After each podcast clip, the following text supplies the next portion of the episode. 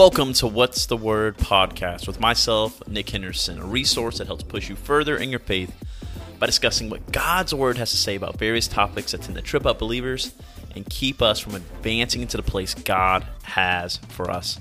I'm so grateful you're tuning in today. And before we get into the content, I want to ask if this episode provides you any value that you would leave a review and also share this show on your social media. Those two things help a ton. With that aside, let's jump in to today's episode. What's going on, guys? Welcome to another episode of the podcast. I got my guy Korey Abram in the studio today. Korey, yo, how you yo. feeling, buddy? Man, I'm feeling good. It's a sunny Saturday. It's a good day. Feeling good, man. There you go. Also, guys, if you hear any panting or uh, dog sounds, it's because Louie is in the studio today, my dog, and so just ignore that if you hear it. But he should be pretty good. He's a King good Louie. he- he's a good boy. So Yeah, man. What I said, Korey, man, I'm good to hear, good to have you here today, and we are pumped to hear your stories. So why don't you share with us a little bit from the beginning? Yeah. So to kind of hop in, um, for those of you who don't know me, my name is Korey. I'm 24, and uh, I am a creative, a graphic designer, and uh, so I love all things creative. Um, I've been creating stuff, um, drawing and painting, all those things since literally the age of two. And so, um, yeah, that's kind of a little bit background about myself, and um, we're gonna kind of bring my story back, I think, to um, mid last year, about May. So I graduated college last May, 2021. And where'd you go to college? I went to Prairie View A and M, uh, PV. You know, even though I know probably none of y'all know that school. So shout out. But um, What is the mascot of Prairie View? it's a panther, The Prairie View Panthers, baby. dude. You should have seen it during the Black Panther release. We went off. You, you feel me? I can only So- imagine. um, but yeah, I graduated back in May of last year, and uh, at that point, I was kind of in the job search. You know how it goes. You graduate college looking for a job. I had no internship, so I had no experience with any of that kind of stuff, and so I'm applying to bro, literally everywhere, and I was getting no, no, no, no, no after no. Um, people with the emails back of like, we decided to go with someone else. You know, the whole the whole shebang. So. I'm out of school. I have no job. So I was like, okay, what's the next biggest component of my life? And that's church, right? So I was like, okay, I'm gonna do the only thing I know how to do, which is serve. So I just hopped into, bro, I was there Sunday, Monday, Tuesday, Thursday, Wednesday night, whatever I could get in, I was in there. And uh, I think I learned a lot during that time of how to selflessly serve um, people and uh, primarily students, but Yeah. And Yeah. so, what do you mean? Like, you learned a lot about serving, and in what way? yeah so i think it was just it it took the focus off of me and i got kind of in my head during that time of like man i'm just i'm not meeting up to like the bar that i'm supposed to i'm not getting a job is something wrong with me? Am i inadequate? Am i not able to do whatever it is? And i think the lord really took time in my life at that point to kind of slow me down and say hey like i need you to like to keep this about me. And so i took that time to just serve. I actually used to write on my arm um, a saying that would say about you just so it was a reminder of like hey even when i don't feel like serving like it's not about me you know? So um, that's what i did all the way up until august um, and that's when things kind of took a, a downward trend um, so i go to a camp at our church and uh, And through the summer, you were jobless. 100% no job wow. Oh, yeah wow. so i mean i had the occasional like freelance opportunity here and there but nothing consistent so your boy was balling on a budget man like gas money was tough you feel me so um, yeah there was no steady income coming in in the summertime but you know it was summer and you just kind of filled the time up any way you can so um, yeah, but then we get to August, the beginning of August, and I'm at this camp with our church. And uh, I remember we had this form that we filled out for COVID, right? Of like a questionnaire of like, hey, do you have any symptoms? How long have they been? You've been in contact? And I was like, no, no, no, we're good, right? So I pull up to the camp and I'm meeting my leaders, my intern buddy, and, and my other friend, and we're all leading about eight guys that week. And we get there, and about three hours into the camp, we have people on staff pull up and they're like, hey, by the way, your co-leader actually has COVID. You've all been exposed, and so you have to like now, like quarantine your co- your cabin of kids without them knowing that they've been exposed, which was a whole Wonderful. yeah, it was a grand time. And so that camp was from Sunday um, afternoon until about Thursday evening. I think we came back on that Thursday or Friday, I forget. But I actually got sent home early on Tuesday because it was that bad. So all of our kids got sent home.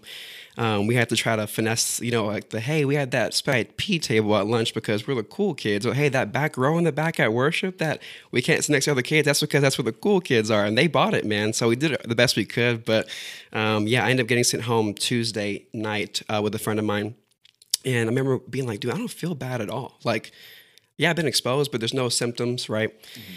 Until uh, a couple of days later. So on that Thursday is when I tested positive. Um, and bro, it was like rough. Like the body aches, fever, chills, the everything you could think of with COVID.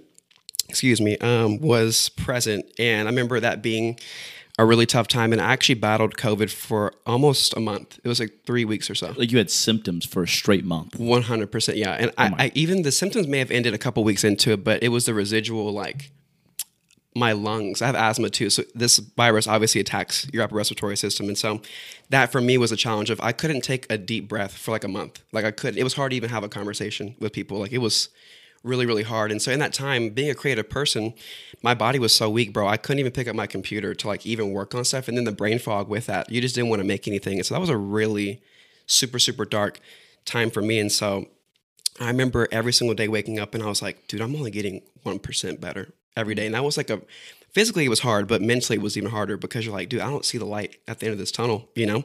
And so in that time, um, I, I was on Instagram as you do when you have a bunch of free time. And I started seeing these people make these Christian graphics. And I was like, yo, I went to school for this. Like, I could probably make these, you know?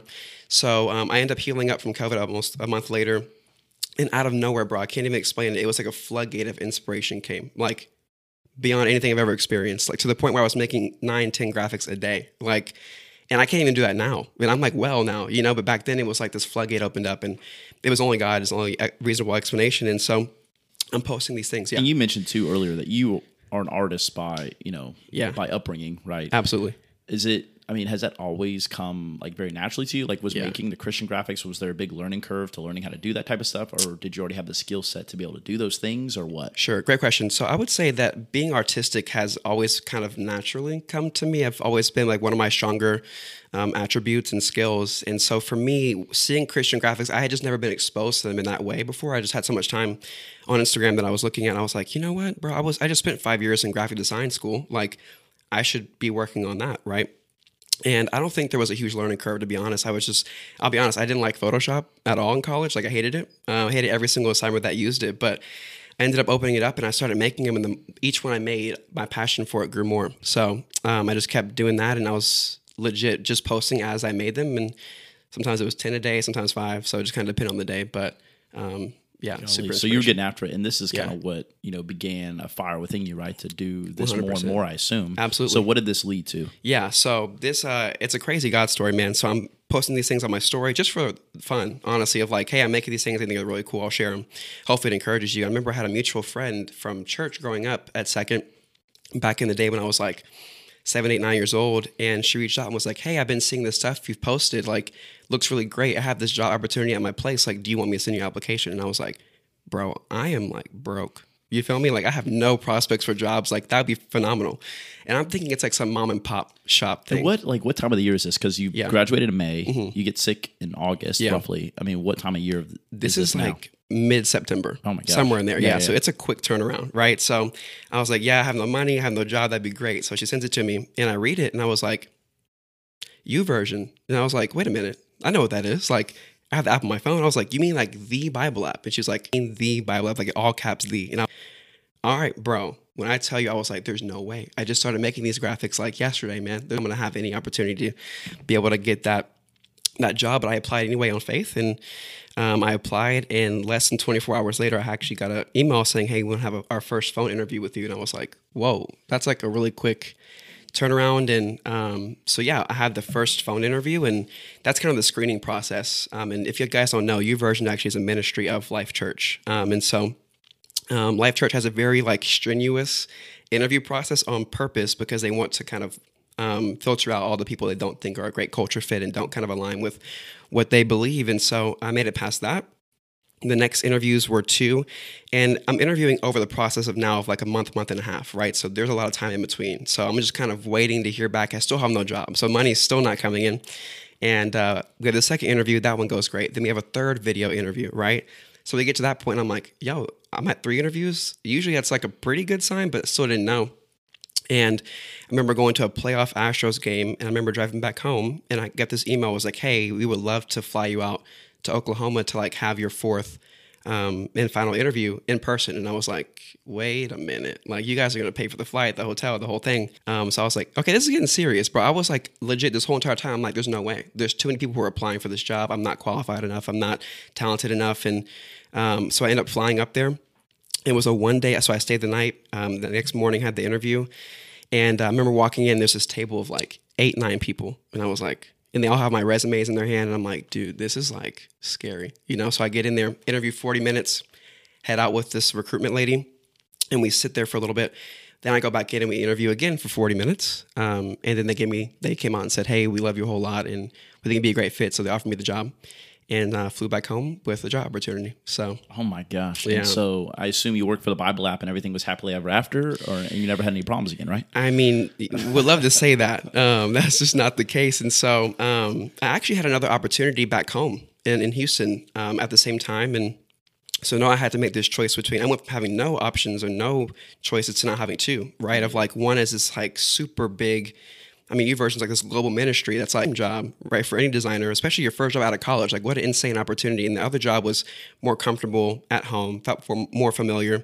Um, I got to kind of keep my people around, my parents around, all that kind of stuff. And so, really having to pray through that. Um, and I really felt that um, I felt more peace with um, the YouVersion job, and I decided to kind of step out in faith um, even though it was really scary going from being at home and now having to move states. So YouVersion is based in Edmond, Oklahoma, so it's not in Texas, and it was like moving states now and moving all the familiar things now to go um, follow God's call. So Yeah, and that's Yeah. a big thing too. You know, it's you know that's an, that's no small activity. Is to you know pick up to move to to go to a place where I, I can remember being 22 years old, coming out of college, and moving to Houston for the first time. It was just a massive step. You know, Yeah. you don't know anybody, you don't know the coworkers. You know, a lot of people say like, "Oh, like I got this great job opportunity." It's like you don't know that's a great job opportunity. You Right. think it's a great job opportunity, but you don't know how great the job opportunity really is until you know you get and start working in the job. And so, Yeah. for you, you start working in the job. How Yeah. was it? How'd it go? Man, it was so fun. Um, so I actually moved up to uh, Oklahoma on December 1st. And um yeah, that's where we kind of, I got the apartment, got the whole thing figured out, and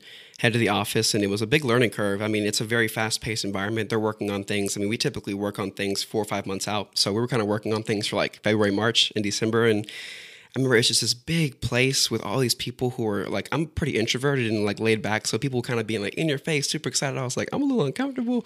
Um, but yeah, dude, it was fun. The work is really fun. Um, I remember just having so much fun while I was up in Oklahoma. So Yeah. And so, are you still up in Oklahoma? I mean, working up there right now? I mean, what what's the case with it? Yeah, so I'm currently not working in Oklahoma right now, and there's a reason for that. Um, so a part of the story I kind of left out was in this interview process with YouVersion, I started experiencing in post COVID. This is like October, November-ish. I start feeling these like super weird, like physical, what I call episodes, right? So it was like you'd be walking and all of a sudden your right leg would feel like super like heavy. And you're like, I'm kind of dragging my leg right now. Like, what's going on? Or you would get like dizzy to the point where you were super nauseous and wanted to like throw up. I remember mini golfing one time and I had to actually use like the putter to like almost as like a cane to keep myself up because I was afraid I was going to fall over. And I was like, yo, what is going on? I kind of excused it away of like, oh, maybe you didn't eat enough food today. Or maybe you were I don't know, maybe you just lost your balance in your new shoes or something, you know? So, um, yeah, so I was experiencing those, experiencing those episodes up until moving to Oklahoma, and they really intensified once I moved to Oklahoma. So that's where it got rough. And so, you're up there, you're experiencing these physical episodes, Yeah. what you call it. I Mhm. mean, what what did it end up being? I mean, what Yeah. what was the diagnosis? Did you get it diagnosed? Like, what did it end up? Yeah, so there actually was a particular day when I was like, okay, this is getting too much for me to handle on my own. I remember the exact date was December 12th. So I was there for a grand total of 11 days, right? I'm at church that morning and I'm worshiping. And I remember the best way I can describe it to you is I'm standing up worshiping and it felt like my body was falling through the floor, is how it felt. Like really weird sensation. And I remember I'm upstairs. So I'm like, how am I about to walk down these stairs with all these people around and me not fall over? It was that bad. So I end up getting in the car. I drive back to my apartment. I call my mom and I was like, like I'm feeling these weird sensations. I feel that same kind of falling through the floor feeling again while I'm sitting in a chair talking to her. So I'm like, not only is it when I'm standing, it's when I'm sitting down. So she was like, okay, listen, I'm getting a, a, flight. We're booking it tomorrow. You're coming home? So I was like, bet. December 13th, I fly back home to Houston. And uh, at that point, we're like, yo, we got to go see some kind of doctor and get something, uh, some kind of test done. So we get an MRI done. And they come back and say, yo, we found like some white spots on your MRI, which is odd for how old you are. I was 23 at the time. And they're like, we're going to send you to a neurologist to kind of get that figured out. So that's where I had. Um, I get another MRI done, and they're like, yeah, this is kind of abnormal. And we had some more appointments throughout that time just to figure out like what what do you mean by a white spot? What does that mean? Right? They're like these white spots are attributing to the episode you're feeling. We just didn't know what it was called yet, right? So time goes on. We're in January at this point. Back home, working remotely, and uh, I go to my neurologist a couple of times. He's like, "Yeah, like this kind of looks like a certain disease, but we're not quite sure. We want to get some more testing done, right?" So we get more testing done, and uh, I remember end up um, landing Little cell phone. uh, yeah, my cell phone buzzing over there. Um, on January 19th, I remember we had a morning appointment, and this is the day we were going to find out, like, yo, what's the diagnosis of what's going on? I remember uh, that morning being a very emotional morning for my entire family, and I remember us just like, my mom was crying um, that morning, and um, I remember going back, and it was that thing where, like, you know what they're going to tell you, and um, you're kind of preparing yourself for it mentally, but you're never ready to actually hear the words. And so my neurologist twists the door open, he comes in, and he looks really like bummed out. And I was like, yo, this is bad. Like if a doctor looks bummed out, this is bad this is man. not Yeah. good, man. So um, he ends up looking up. He doesn't say a whole lot. I remember him just being like, yeah, you have MS. And I was like, oh, because that was kind of the disease they were hinting at me having, but they couldn't medically diagnose that. And so January 19th, they get diagnosed with MS at 23. I remember my that day just being like, it, it took me a while to kind of process it, you know, of like, what do you mean by that? And what does that mean for the future and all those type of things? So that's when I got diagnosed. And you had no context for this whatsoever. Like there was no indicator within you that oh, I could this is could be a thing for me. No way, bro. I was like, I just thought I had balance issues or something. I don't know. I was like, something's going on, but I don't know what it is. I I'm didn't. not, I'm not drinking enough water. Right. I was like, I'm dehydrated, man. I don't know. But um, I never suspected something like that, right? Of this disease, which I knew a little bit about, but enough to know that there's no cure to it on paper. And could you explain a little bit about what MS is? I guess Yeah. in like a you know a, a brief brief summary Sure. just to give people an idea. Yeah. Because I'll be honest, I had no, I got the diagnosis. And I was like, and I hear you, all I knew is that meant misses. Bro, I didn't know. I was like, miss somebody? I was like, I don't know what MS means, right? So I end up researching and as I'm learning about what this is, essentially what MS is, it's multiple sclerosis, and that's a weird word. So uh, multiple just means multiple. And then sclerosis is like a hardening, an abnormal hardening of the tissue, right? So, um, and essentially what MS does is uh, your nerves in your body have this covering. It's called myelin. Um, and uh, what MS does is it takes your immune system, which is meant to fight off um, like things that get into your body that aren't supposed to be there. But my immune system actually began to attack the covering around my nerves, and that's what causes the kind of the miscommunication between the brain and the body. So that's what gives you all the episodes of feeling nauseous and dizzy and all of those things. So essentially, MS is your body kind of attacking itself, and there's again, like I said, on paper, no cure for it. So Yeah. you know, And so obviously you get this, you know, undesirable diagnosis. Yeah. And so you're in Oklahoma, but you're you're battling these physical, you know, episodes and things Yep. like that as a result of the MS. Yeah. What happens next? Yeah. So once we get that diagnosis, we're like, okay, we got to go. He told us to get kind of a second opinion. And so we go to this next um, place where I'm at currently, and uh, I kind of went. To, I went to an MS specialist to kind of really dig deeper because as a neurologist, he goes, I'm, "It's kind of above my my pay grade to know exactly what is wrong with this or how severe it is." But so I go there, and they're like, "Yeah, we you definitely like have MS, but we just kind of we want to throw you on like some medication, right? Some pretty heavy stuff." And I, I'm 24 at this point. This is like Marchish. I remember being like, "Yo, I'm 24. I'm young. I'm fairly healthy. Like, I don't want to hop on anything heavy that may, you know, kind of disrupt any of that kind of stuff." But um, yeah, so that was kind of the next step in terms of that. And we had more MRIs done, and um, we keep getting results back. And yeah, so MS is a progressive disease, so it affects every person that has it differently. So um, how mine is maybe different than the person next to me, right? So someone may be debilitated, can't even walk right, but some people um, don't really experience a whole lot of symptoms their entire life, and they kind of live normally. So it just kind of depends on the person, but Yeah. And this eventually affected your employment situation, right? Definitely. Yeah. So one thing about YouVersion that's been so phenomenal is they've been super flexible um, with allowing me the the space and the time to kind of take away and, and work from home and because all my doctors are here and uh, You're still, so you're still working with the Bible app. one hundred percent, yeah. So I, at this very moment, uh, I'm still working with YouVersion, and um, yeah, they've been such a blessing, honestly, to allow me to um, have my doctors and medical team here and allow me to be able to, you know, work from the crib. So Big shout out to the Bible app. come that. on, let's go. And so, Korey, obviously, this is a very you know difficult situation to, to deal with, to battle through, and you know it's kind of like ups and downs, right? It's Yeah. like ah, I don't have a job. Oh, I got a job. Right. Wait, what? I have MS. Yeah.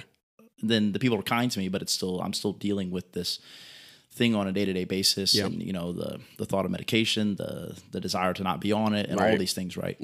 And all of these things and all this volatility. What do you think is the hardest part about it? I think the hardest part about it, I've already kind of mentioned it, is I think the uncertainty of MS. Of yeah, it's fine now. My symptoms aren't bad right now, but in five years, is that going to be the same story? Right? Of like not really knowing how my body is going to react to said medicine or whatever we choose to use to treat it. Um, so I think kind of that like mystery is the hardest part because you also have this job where like uh, they're, they're wanting you to eventually, you know, maybe make it back up to the office, but you're like, I just don't know how to give you a timetable because I don't know how my body's going to react. So I think just the uncertainty of all of that um, has been the most difficult. And then also paired along with that, I'm also like changing my diet and lifestyle, which is very difficult because um, I want to go a little sciencey. So I'm using this thing called functional medicine, which essentially is using food to kind of heal yourself, right? So, um, but my problem is I'm doing that while I don't really have any symptoms, so the payout doesn't really feel like it's there, you know. So you I'm have like, no idea if this is working or not. one hundred percent. So I'm like, I feel like I'm just doing this, and I'm choosing salad over pizza for what? You feel me? Like, why would I do that? You know? So um, that's been difficult too. Yeah, I think that's the biggest thing too, because it's often the uncertainty that people are most like shocked by and have a difficulty dealing with. You know, it's like when we expect something to be horrible, it's like easy to find like the battle steps and kind of the war plan for that. But when like you don't know, like the it's the problem of missed expectations of like I thought things were going to go this way, but they're not. Yeah. and as a result, it's hard for me to trust God in the midst of what I'm doing, whether that's you know MS, sickness, moving, taking another job, whatever it may be. It's like that missed expectation. Of like, dang, I thought. I thought I had this planned out. Like I thought I was Yeah. good, or I thought I had a, like a decent idea of how this was going to go down. Except I don't.